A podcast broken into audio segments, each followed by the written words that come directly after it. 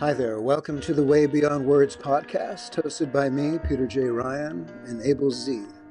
Each week, you will be dropping in a conversation of ours about the techniques, psychology, and philosophy of experiential focusing and our favorite philosopher, Eugene Gendlin. Thanks for joining us.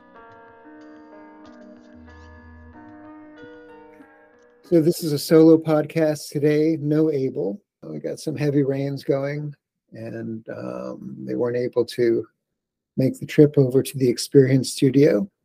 So here I am in this uh,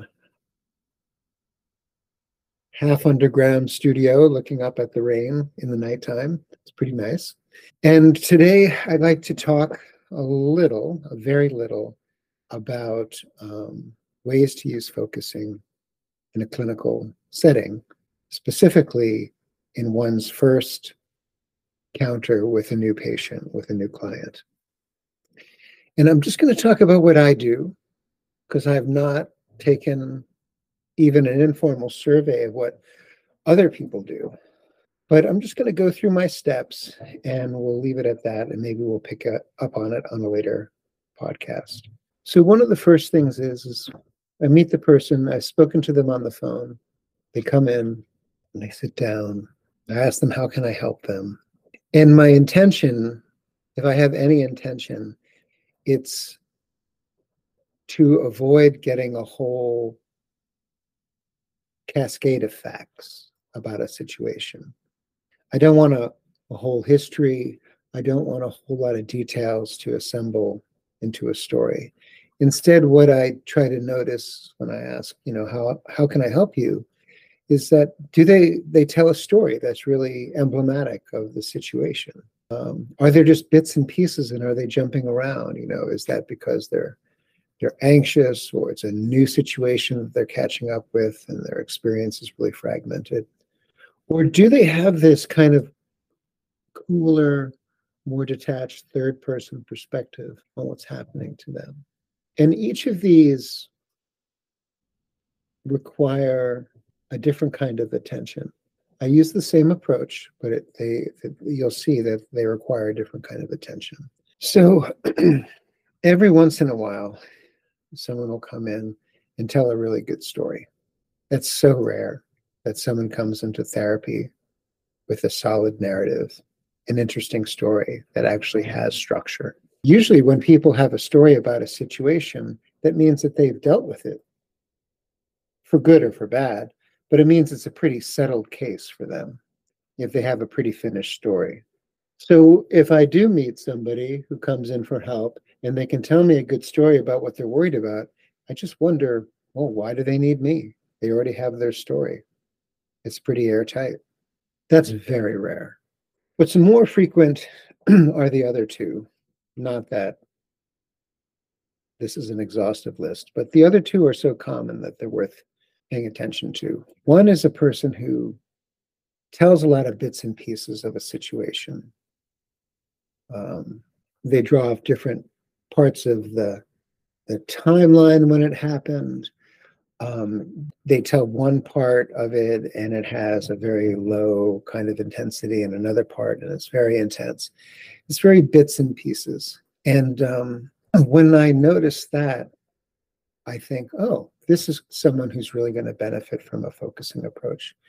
They really can use being centered in their body, noticing how they feel, becoming more intuitive, um, slowing down, learning to respect and enjoy how they actually feel about a situation. People who come in with bits and pieces, they um, benefit a lot from some help in slowing down and help in me helping them structure their experience. And focusing is is really great for that. The other one, where someone kind of tells the story from a 10,000 point 10,000 foot point of view as if it's not even their own story as much as they might need focusing and as much as they might need my help to get centered in their own experience and speak directly from what they're feeling and experiencing what they sense in their body what they feel in their heart and in their gut and in their shoulders and their lower back. Folks with that really locked in third person perspective um, take a long time to get used to and to trust speaking of their own experience as if it's happening to them. So, for all of these people, but in particular the last two, people who speak in bits and pieces and people who speak from the third person perspective, um, I will use my own felt sense, my own feeling in my heart or my stomach to say, oh, this part's pretty interesting. And I'll focus on that. Well, I'll pay attention to that. I'll say, so this thing that happened right here, you know, when uh, that near miss with the car accident and then you were late for work, how does that feel right now for you? Most people will go immediately to how it felt then, say when the car accident was happening or nearly happening. And I'll say, no, no, no, not that so much, but rather like, how does it feel now to think about what happened back then? And there's usually a pause, and and and usually people take a few moments to catch up with, oh, how do I feel now about what happened then? This is a really important moment in the process of using focusing in a clinical setting. That pause that comes with, oh, I see, it's how I feel now about what happened then. And noticing that that's different than how I felt when it happened then. Um, that shift in perspective right there, usually, if that shift happens, that opens up into a very healthy process because the process is now oriented towards how I'm feeling right now rather than replaying what happened back then. But some people have an enormous amount of difficulty um, not getting lost in what happened back then, not getting lost in the past, not reliving the trauma or the stress or the heartbreak or the betrayal. They have a lot of difficulty distinguishing between how they felt then and how they feel now. And what happens when we have that difficulty is that we rev ourselves up right now and then we just experience it all over again and we get nowhere. So it's very, very important, in my perspective, from my perspective, to help people distinguish between what they felt then and what they feel now. Now, if somebody cannot make that distinction, I keep working with them to slow down. I help them with relaxation and stress reduction skills. We do kind of uh, exercises to help them create different perspectives on an event. Maybe not the traumatic one, but perhaps really minor events, you know, just learning and practicing seeing things from other angles. But once we get to that point of, oh, yeah, it's how I feel now that's important, we work with it now and I can start to show them some of the basic focusing skills. So the first might be okay, so that thing that happened, how you feel now about it, where do you feel that in your body? Oh, yeah, it's like in my lower chest, kind of like, you know, my solar plexus. And what does that look like? What does it feel like? Does it have a temperature or a rhythm? Can you notice its boundaries or the fuzzy boundaries of it. Do you notice that it's more in one place than another place? And then this takes a lot of time, and I just help them just stay with that.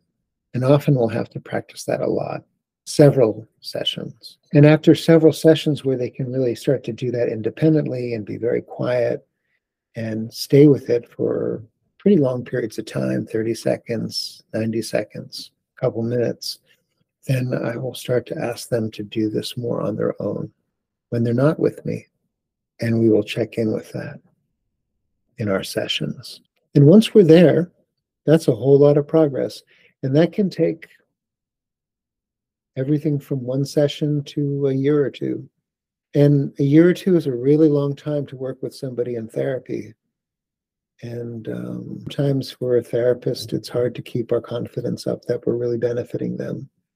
But as long as we're really in there doing focusing and being sensitive to what we're experiencing and sensitive to what the client is experiencing, I believe it is a benefit.